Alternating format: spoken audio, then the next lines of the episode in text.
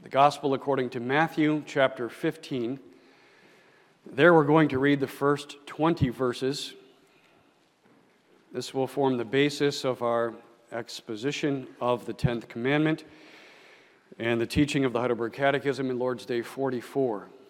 Matthew 15, we'll begin reading at verse 1. Then came Jesus, came to Jesus, scribes and Pharisees, which were of Jerusalem, saying, why do thy disciples transgress the tradition of the elders? For they wash not their hands when they eat bread. But he answered and said unto them, Why do ye also transgress the commandment of God by your tradition? For God commanded, saying, Honor thy father and thy mother, and he that curseth father or mother, let him die the death. But ye say, Whosoever shall say to his father or his mother, It is a gift, by whatsoever thou mightest be profited by me, and honor not his father or his mother, he shall be free. Thus have ye made the commandment of God of none effect by your tradition. Ye hypocrites, well did Isaiah prophesy of you, saying, This people draweth nigh unto me with their mouth, and honoreth me with their lips, but their heart is far from me. But in vain they do worship me, teaching for doctrines the commandments of men. And he called the multitude and said unto them, Hear and understand, not that which goeth into the mouth defileth a man, but that which cometh out of the mouth, this defileth a man. Then came his disciples and said unto him, Knowest thou that the Pharisees were offended after they heard this saying? But he answered and said, Every plant which my heavenly Father hath not planted shall be rooted up. Let them alone, they be blind leaders of the blind. And if the blind lead the blind, both shall fall into the ditch. Then answered Peter and said unto him, Declare unto us this parable. And Jesus said, Are ye also yet without understanding? Do not ye yet understand that whatsoever entereth in at the mouth goeth into the belly, and is cast out into the draught? But those things which proceed out of the mouth come forth from the heart, and they defile the man. For out of the heart proceed evil thoughts, murders, adulteries, fornications, thefts false witness, blasphemies. These are the things which defile a man, but to eat with unwashen hands defileth not a man. I read God's word to that point this morning. On the basis of that passage and many others, the Catechism explains to us the meaning of the Tenth Commandment and its implications for the entirety of God's law and the work of redemption in Lord's Day 44. Lord's Day 44, page 24 in the back of your Psalter.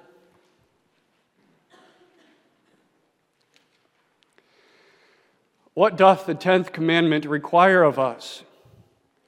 That even the smallest inclination or thought contrary to any of God's commandments, never rise in our hearts, but that at all times we hate all sin with our whole heart and delight in all righteousness.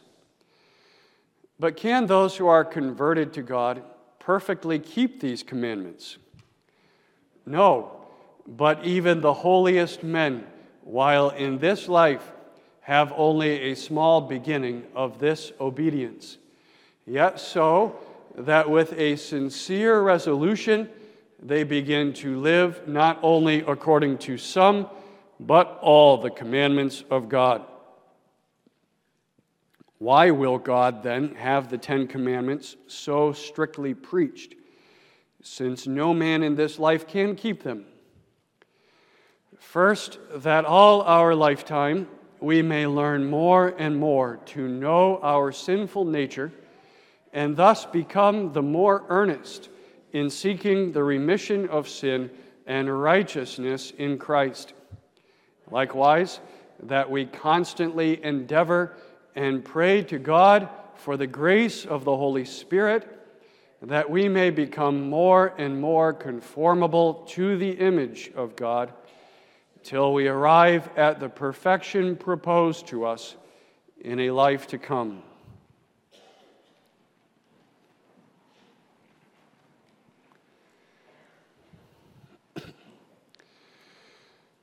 Beloved of God, the teaching of the Heidelberg Catechism here comes into a very different world than it came into when it was originally written.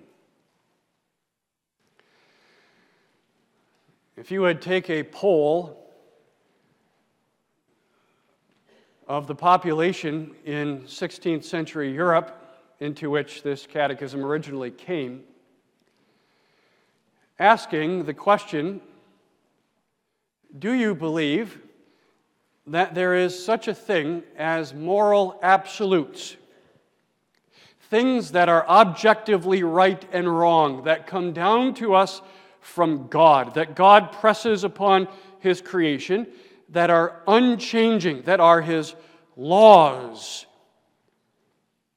Across the board, virtually everyone would say, Yes, of course.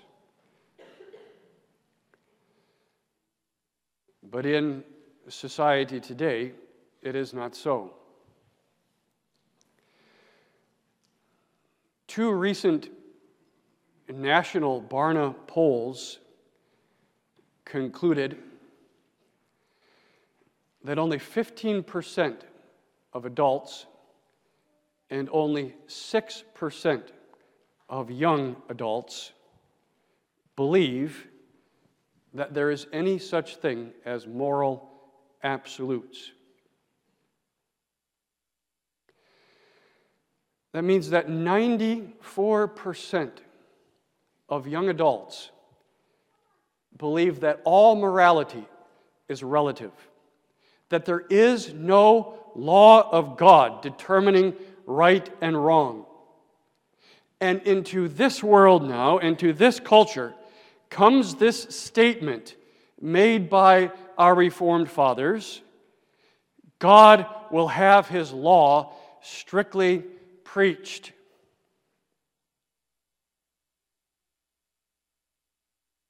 And we read that,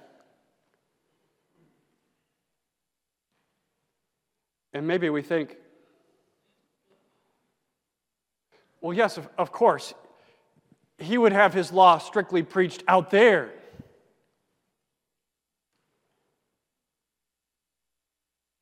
We're only 6% of young adults believe there's such thing as a law of God, as commands of God that come down upon his creation.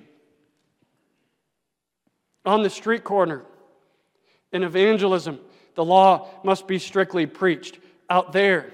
But in here, in here, it's not so necessary. If I'd take a poll of all of you people in here, it'd probably be, I sure hope it would be, a whole lot more like 16th century Europe.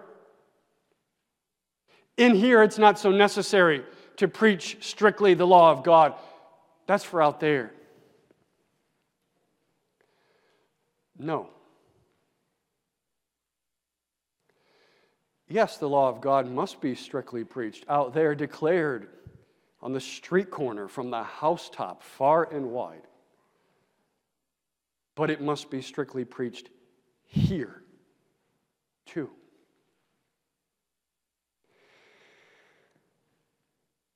In here, where we believe in moral absolutes,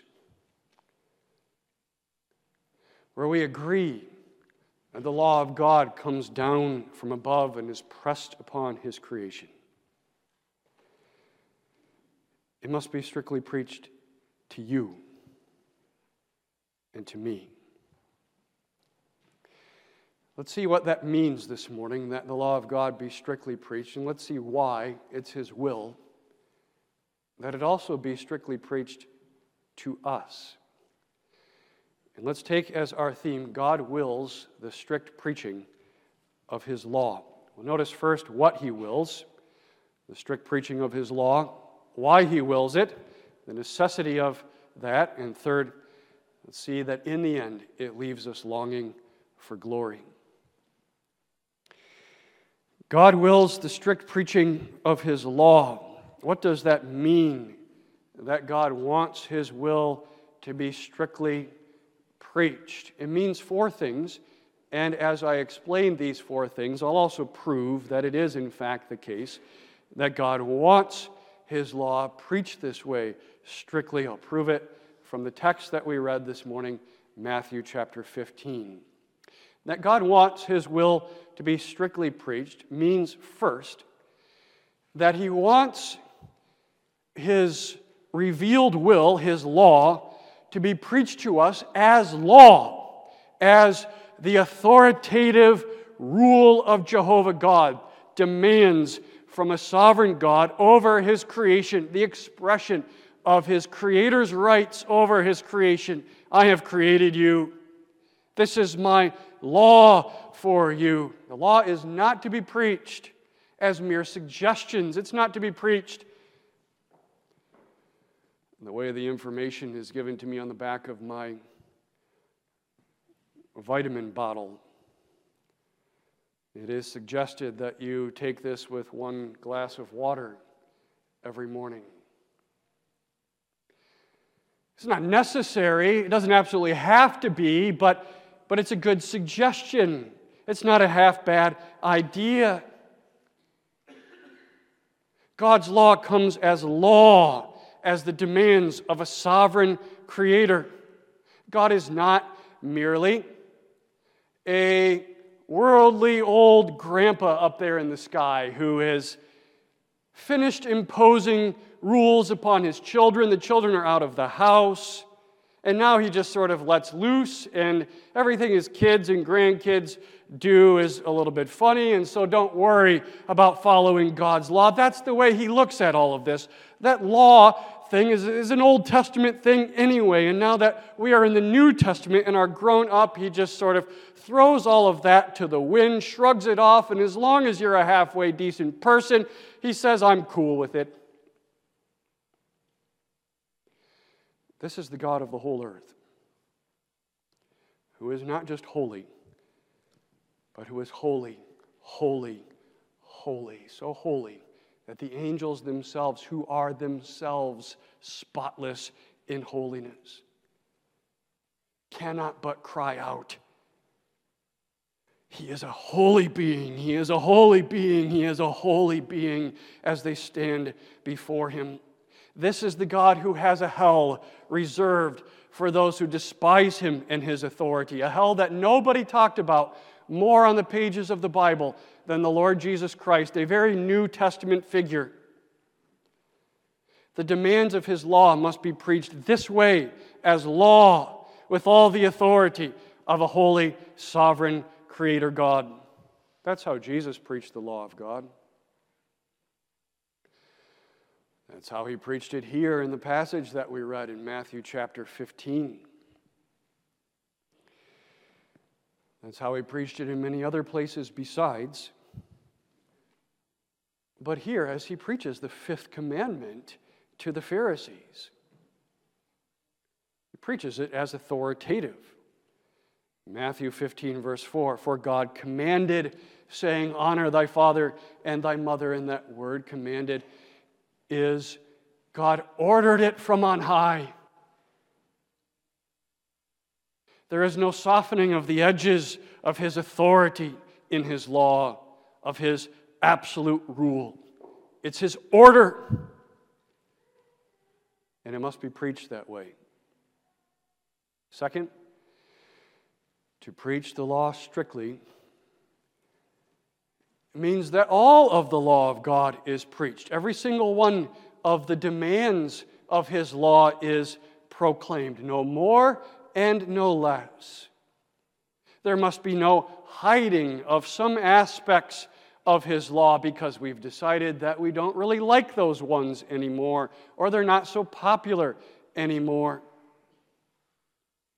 And the doing of that is not legalism. If his law demands it, it's not legalism to proclaim it as the demand of his law. There is, of course, such a thing as legalism. Legalism is two things it's making other laws and then passing them off as though they are God's law when they are not. And then, secondly, it's in addition to that, or instead of that, teaching that we can save ourselves or contribute to our salvation by obedience to the law of God, even if it is the actual law of Jehovah God. And the Pharisees were doing both of those things. And Jesus is condemning them for that in Matthew chapter 15. They made rules, traditions of their fathers that they lifted up to the plane of God's law, like washing your hands before you eat. It's not that there's anything wrong with saying you have to wash your hands before you eat, even as parents telling your children that. But they were declaring this as the law of Jehovah God, not just as a, as a thing for good hygiene, but passing it off as something that if you neglected would call upon you the judgment of God Himself. And which, if you obeyed, they said, would contribute to your place and position in heaven. The tradition of the fathers that was passed down to them and that grew progressively over the years became to them the law of God Himself, and they proclaimed it as the law of God Himself. And the Lord would have none of this in Matthew 15, all through the gospel accounts, because that's true legalism. But it's not legalism to look in the scriptures and to see clearly what God does demand in His law and to proclaim all of it even if we're offended by it.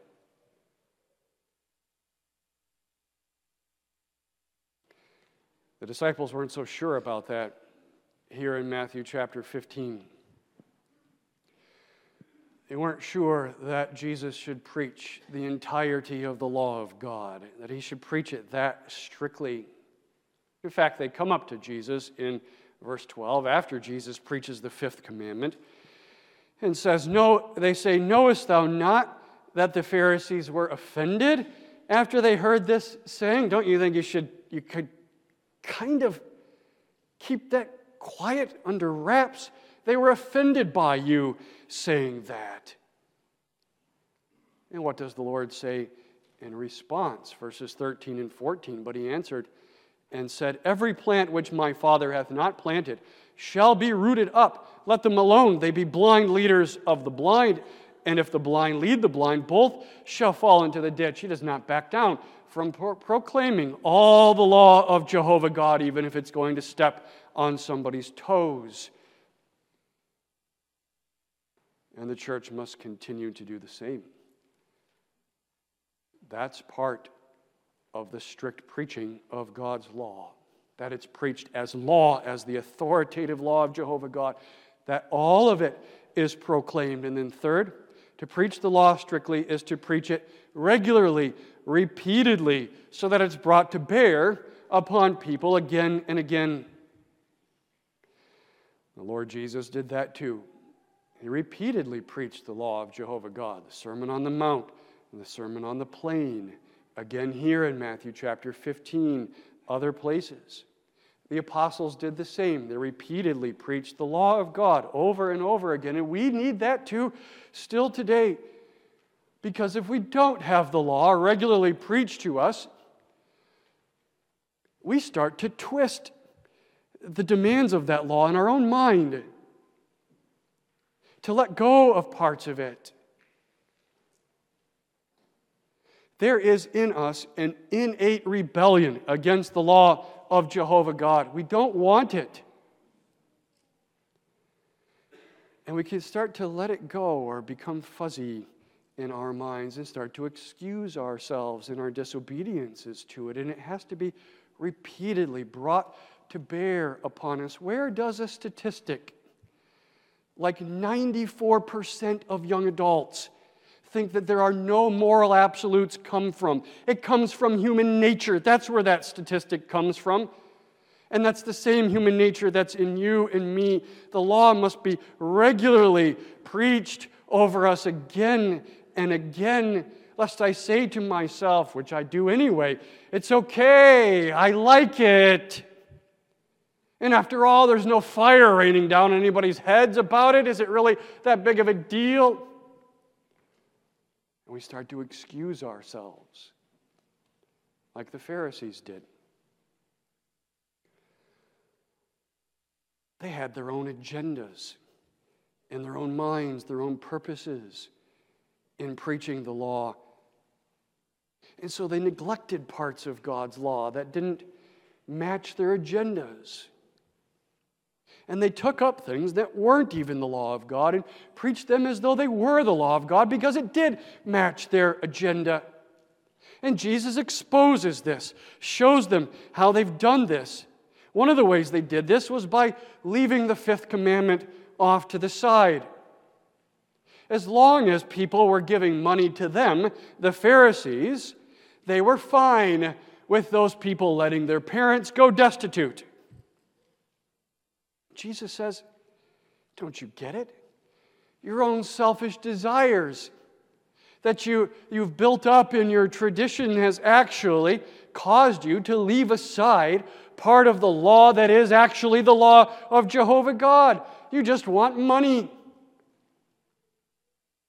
And so you, yeah, you, you say people obey your father and your mother, but then you let them use their money to give it to you instead of honoring their parents as their parents lie destitute. And how easily you and I can do things like that.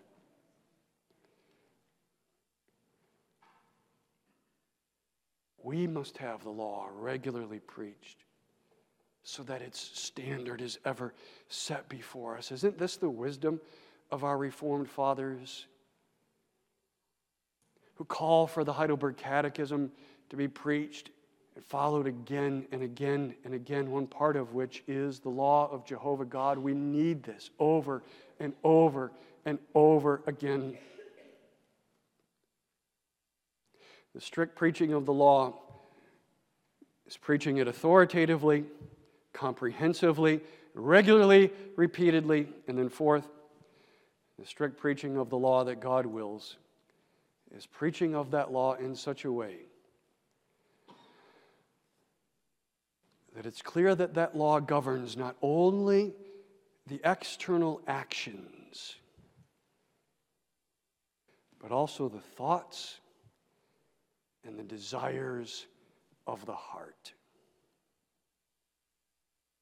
It's a preaching of the law that recognizes that this sovereign God is Lord over the territory, not only of what is external to us,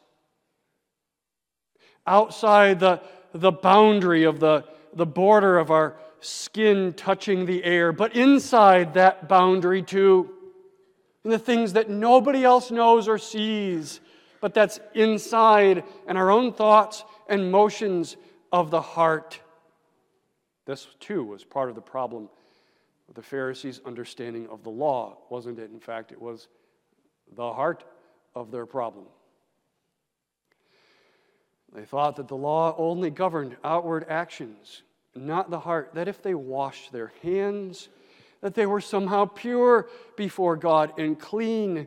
And if they just conformed to a very, very specific and detailed set of rules for the outward behavior of their life, then everything was fine. As long as they did that, they were good, and it didn't matter that they were filled with pride and ugliness within. Fact, this is still Judaism's understanding of the law of God.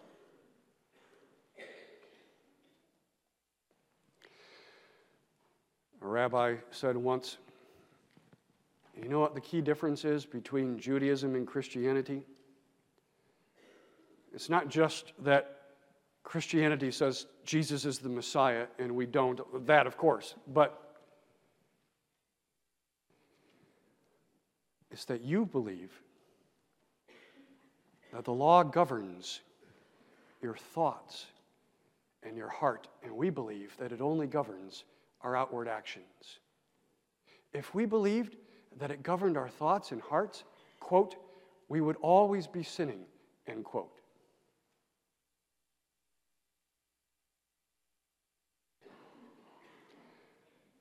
That's the point the Lord Jesus is making in Matthew 15. You don't understand the law. This is a heart issue.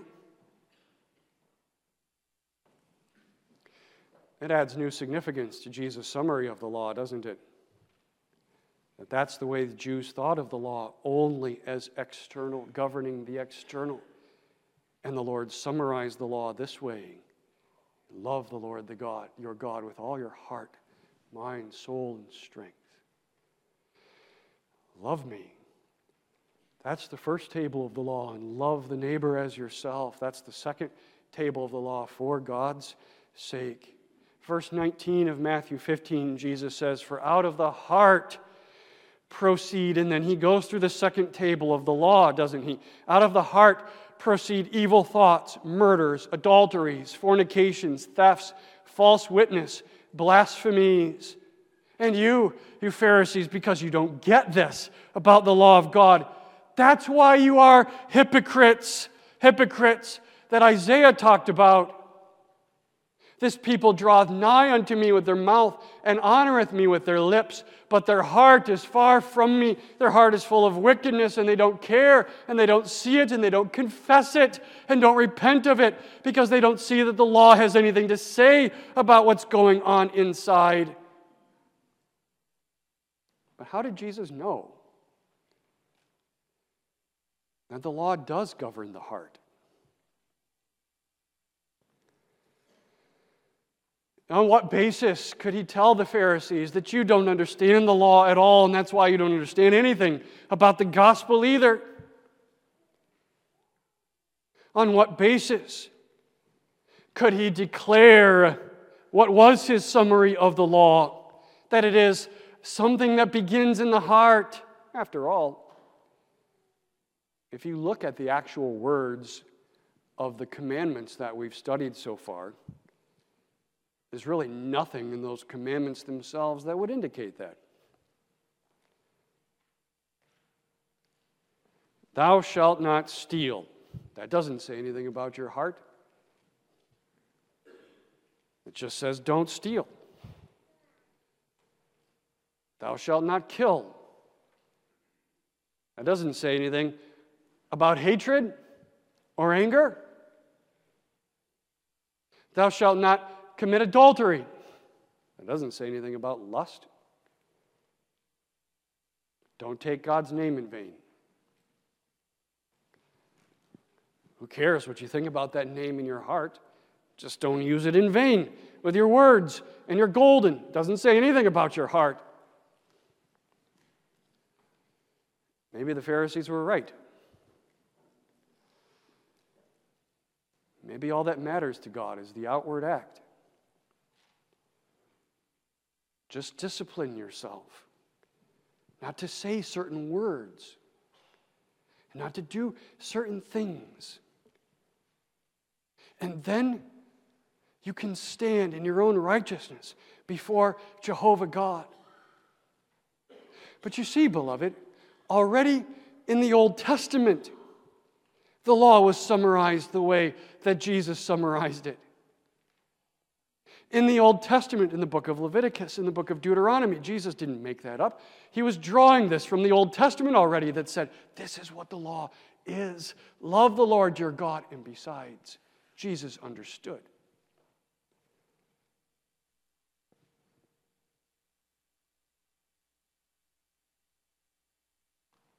The 10th commandment.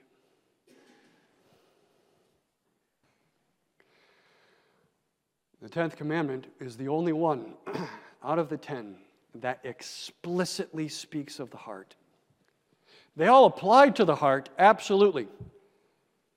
But the tenth commandment alone speaks directly about the heart, the inward life. Thou shalt not covet. Covetousness is an inside thing.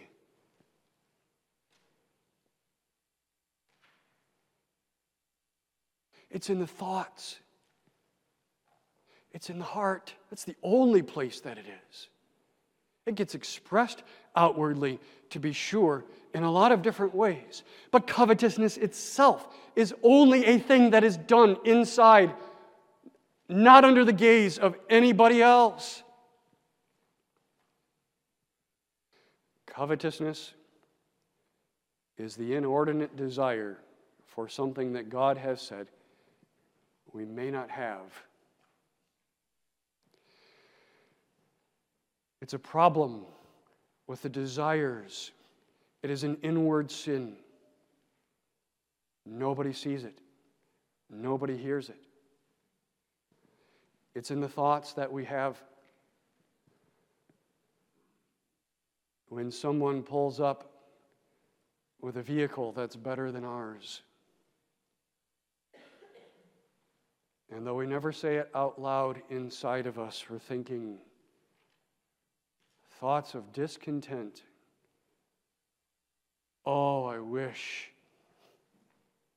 And why am I not at the point in my life where I thought I was going to be at and I could have this and I can't and I don't?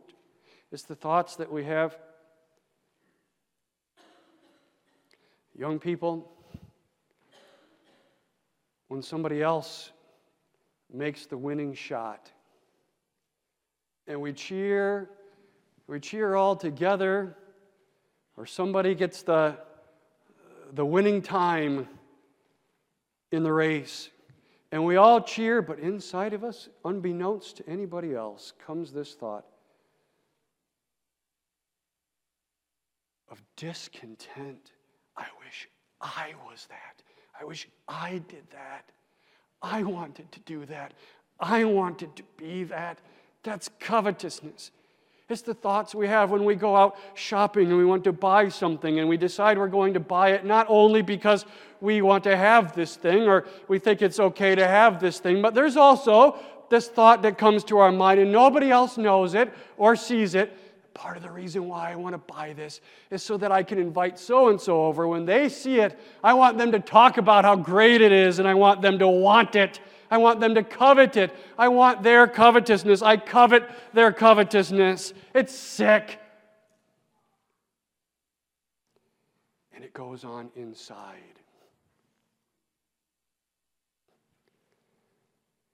And God says in the 10th commandment, and I see it, and I am ruler over it. It's not a jurisdiction outside of my law.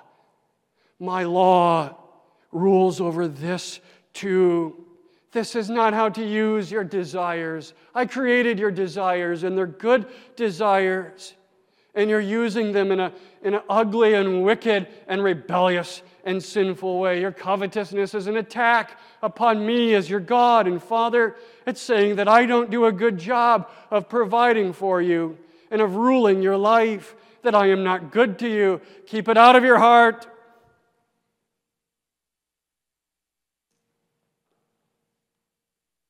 And now the Lord Jesus recognizes that that 10th commandment, if it governs the heart, speaks directly to the heart, which it does, then that means that all the commandments speak to the heart and govern the heart. After all, if you're going to break any one of the other nine commandments, you're going to have to do it by beginning with covetousness.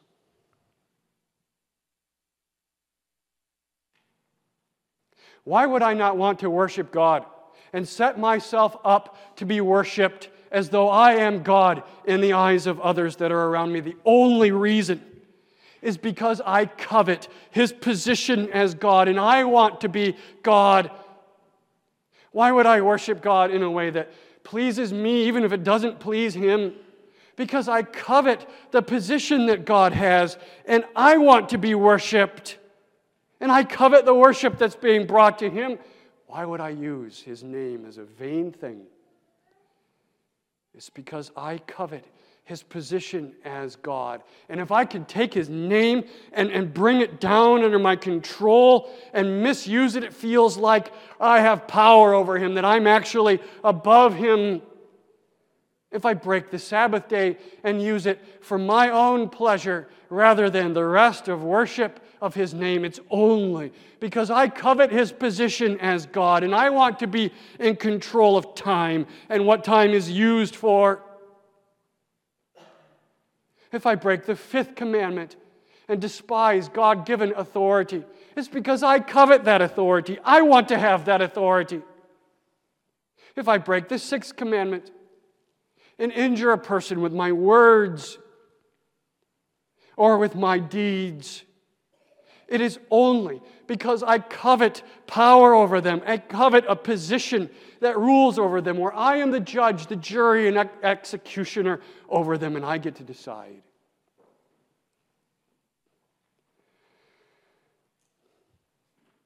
If I commit adultery, it's because I covet that person that God has not given to me and an intimacy that He has not given to me. If I steal, it's because I covet what that person has that He has said I may not have at this moment. If I lie, bear false witness, it's because I covet a certain power over reality and I want reality to be different. And so I twist it with my words to be something that it is not. at all begins with covetousness. And so, if the 10th commandment forbids the covetous heart, then all the other nine speak to the heart. Because they all begin with covetousness in disobedience.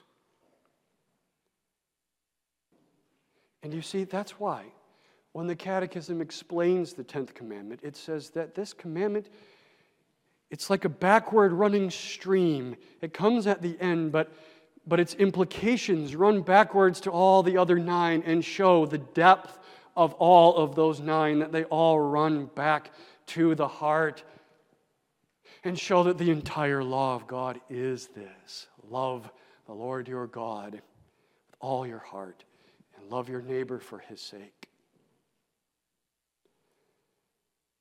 And therefore, this 10th commandment shows me that if even the smallest inclination or thought contrary to God's commandments ever rises in my heart, I'm breaking the law. It's covetousness. And by it, the Lord Jesus Christ preaches the law strictly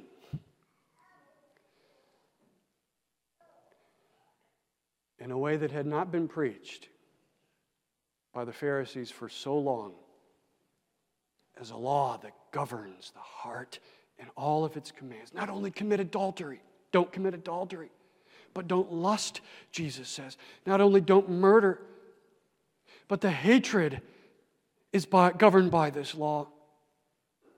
The 10th commandment gives us what it means to preach the law strictly as God demands, as a law that governs the heart. Oh, how necessary that is. That the law be preached this way, authoritatively, comprehensively, regularly, repeatedly, and as governing the heart. Without this kind of preaching, we lose everything. We lose the gospel. You can see that by seeing the Catechism's answer to question 115.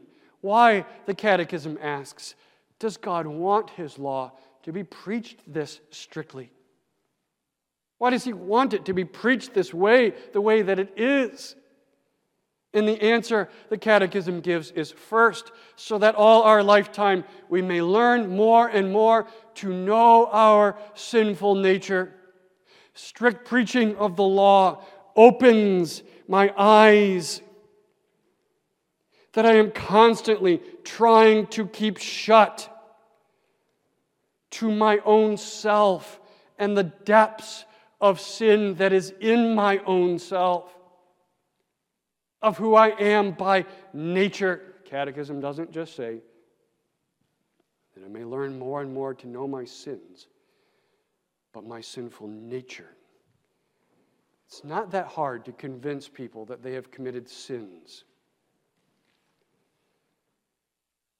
Even the Pharisees admitted that. No Pharisee thought that he was sinless. They just thought that they could overcome whatever sins they had committed by self discipline and by moving beyond that sin into good works because their nature was not corrupt. They weren't sinful through and through within. That's the hard part to convince people of.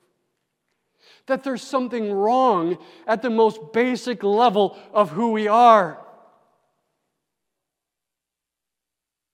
That in our very essence, in our very nature, apart from the sovereign touch of Jehovah God, I am a fountain of covetousness that flows in all of these 10 ways.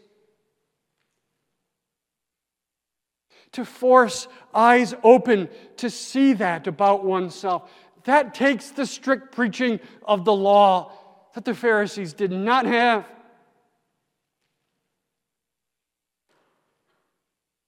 Blessed by the Spirit. Only then will one say, that Jesus is right. In Matthew 15, 8 through 20, those things which proceed out of the mouth come forth from the heart, and they defile the man. My heart is the problem. Me. He looked them in the eyes and said, No, it's not just all the other people that are around you. There's something wrong with you inside you. Seriously wrong, corrupt. That's the problem. And we need this again and again because it's so tempting for us all the time to shift the blame. It's society's fault. It's their problem. Of course, it is to a certain extent. But then to say, there's nothing that's my fault. It's society's influence. If society wasn't the way that it was, then I wouldn't have any of these problems that I have. It's the internet's fault. If it wasn't for the internet, I wouldn't have any of these desires. It's the other kids at school. It's not my kid, it's the other kids at school. They're all the problem. There's nothing wrong with my child. It's my spouse's fault. If I was married to somebody else, I wouldn't have any of these problems in my marriage. Yes, there's fault there too. But you're the problem too. And I'm the problem too. It's in me.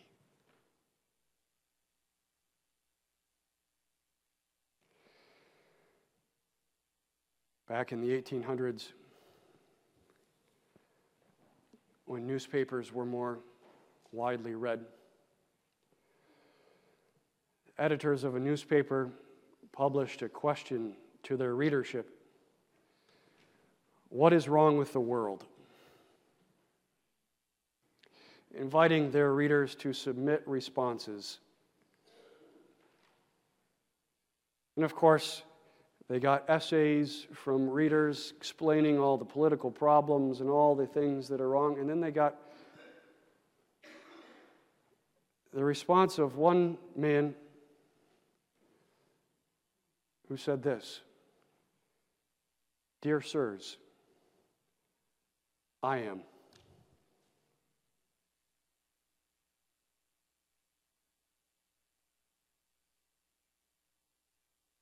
It's me.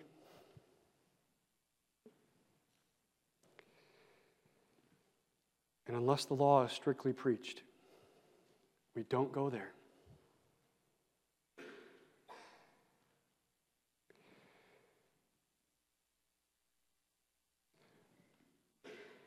we become Pharisees. In here, we become Pharisees. In here. Unless the law is strictly preached. Only then do we cry out with the apostle from the depths of our own experience of ourselves and our eyes opened to see ourselves inside and mean it. Oh, wretched man that I am! Who shall deliver me from the body of this death? And you see, that's the only way that we will, as the Catechism says. Secondly, become the more earnest in seeking remission of sins and righteousness in Jesus Christ. There's a reason why the Pharisees had no idea what to do with this Jesus. Especially after he was crucified and had reports coming in of his resurrection from the dead. How could a crucified man be the Messiah? Because they had no strict preaching of the law that drove them to see themselves as they actually were and to confess their sin before a holy God that runs deep within to their very nature. They saw no need for a Messiah who would atone for them, who would accomplish salvation for them on their behalf. They were convinced they could do it themselves. I can overcome it myself. The cross made no sense to them. They would have believed if he would have come down, but not if he stayed up. For they needed no remission of sins, no alien righteousness imputed to them. Their own righteousness was enough. Nobody needed to obey the law in their place. They could become their own Savior eventually. But you see, under the strict preaching of the law, we cannot but cry out again and again and again I can't do it.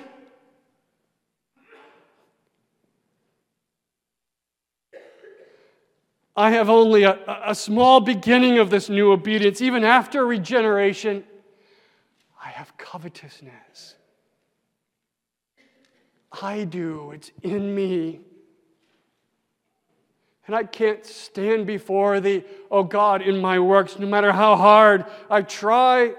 I see it again and again. I need a righteousness that's impeccable to be imputed to me. And you turn your eyes to this Christ again in utter amazement.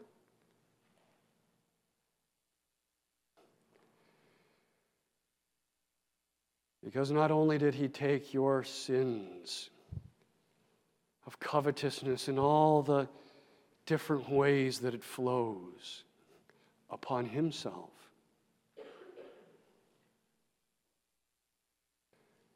But he lived with no covetousness for 33 years in this same world with all of those influences. And under the strict preaching of the law, he pops out as the man among men, as the one and only, as the unique, as the one of whom it can be said that never once did he sway, that he never coveted another man's warm bed, though he, the Son of Man, had no place to lay his own head. Never did he envy. The great following and power that the scribes and the Pharisees had, even though they were false teachers. And here he is, God Himself, come among men in the flesh, and yet is despised and rejected. Never did he covet the intimacy that others had even though his own familiar friends forsook him. He loved and walked with his God perfectly. And the same strict preaching of the law that exposes us as unrighteous exposes him as utterly righteous. So that we cast ourselves upon him and earnestly seek our salvation only only in Him. Cry out to Him again and again with greater and greater depth. You are my only hope. You're my only hope for justification. You're my only hope for sanctification, too. Because you see, under the strict preaching of the law, where I see myself as I really am, I go forward in the Christian life in the right way, living out of the right source, the right power of holiness. By this strict preaching of the law, I see that sanctification takes not merely, not only me just trying harder, but it takes a work of grace, a sovereign, powerful work of grace continuously working in my heart within, if this is who I am, then the message of the Pharisees isn't going to cut it. Just be better. Just do better. Just try harder. It's not going to fix me. My problem runs too deep. It's in my heart, it's in my motivations, it's in my loves, it's in my desires, and I can't even go in there and dig in there and, and root it out and, and change it.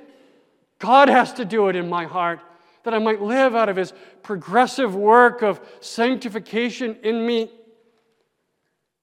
And therefore, the Catechism says the necessity of the strict preaching of the law is also this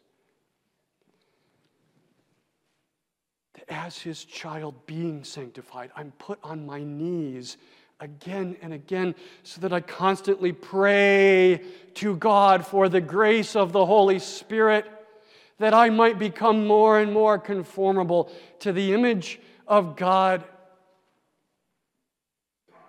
I beg Him for grace. I can't do it. I need the Spirit, Lord God, to go inside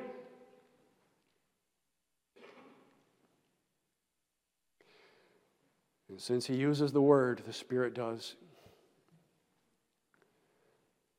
And I come to the preaching of that word totally different too. Upon the strict preaching of the law, feed me, Spirit of Christ. Do a work by this word within me that I cannot myself do. circumcise the foreskin of my heart. Out of the heart are the issues of life. Work upon my heart by thy word. I pray, I pray. And do you see? And the Spirit uses the tool of the Word washing over my soul to change me at the level of the heart. This is how it goes. This is how He does it. He brings me to the strict preaching of the law to expose me to the core of my being, who I am, so I confess who I am. And He ushers into me the gospel of the Lord Jesus Christ and all of His beauty, who He is and seeing Him in all that He is, I'm bound to Him like I'm bound to no other. I love Him like I love no other. And I give myself over to Him like I give myself over to no other. And out of that love, then I deny myself. Then I try hard. Out of the power of the Spirit's working in me. That's how He changes me from the inside out.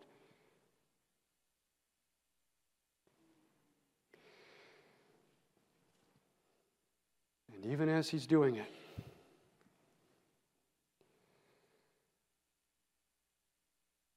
He's at the same time constantly leading me to look up to the hope of heaven where He will change me from the inside out utterly, utterly, completely. Do you see? the strict preaching of the law continues to grow, be used of God to grow us, but also it continues to show us how far we have yet to go. And therefore, it's that strict preaching of the law that leads us to constantly lift our eyes up. Do you realize that you think of heaven differently from most people?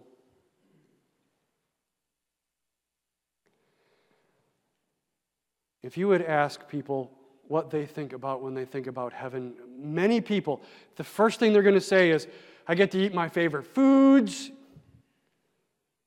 play all kinds of games that I like, or whatever else it is. Do you know how different it is that one of the first things you think of I won't have to battle sin anymore.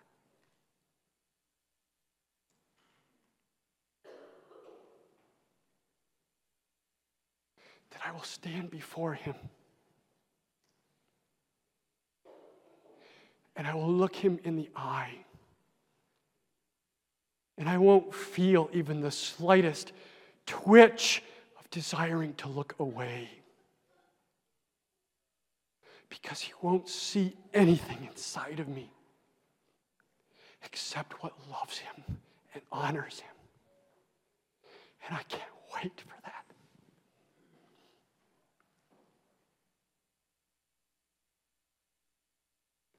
That comes under the strict preaching of his law.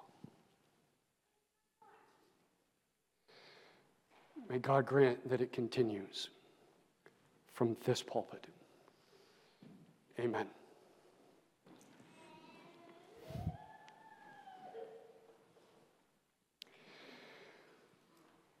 Father, bless thy word.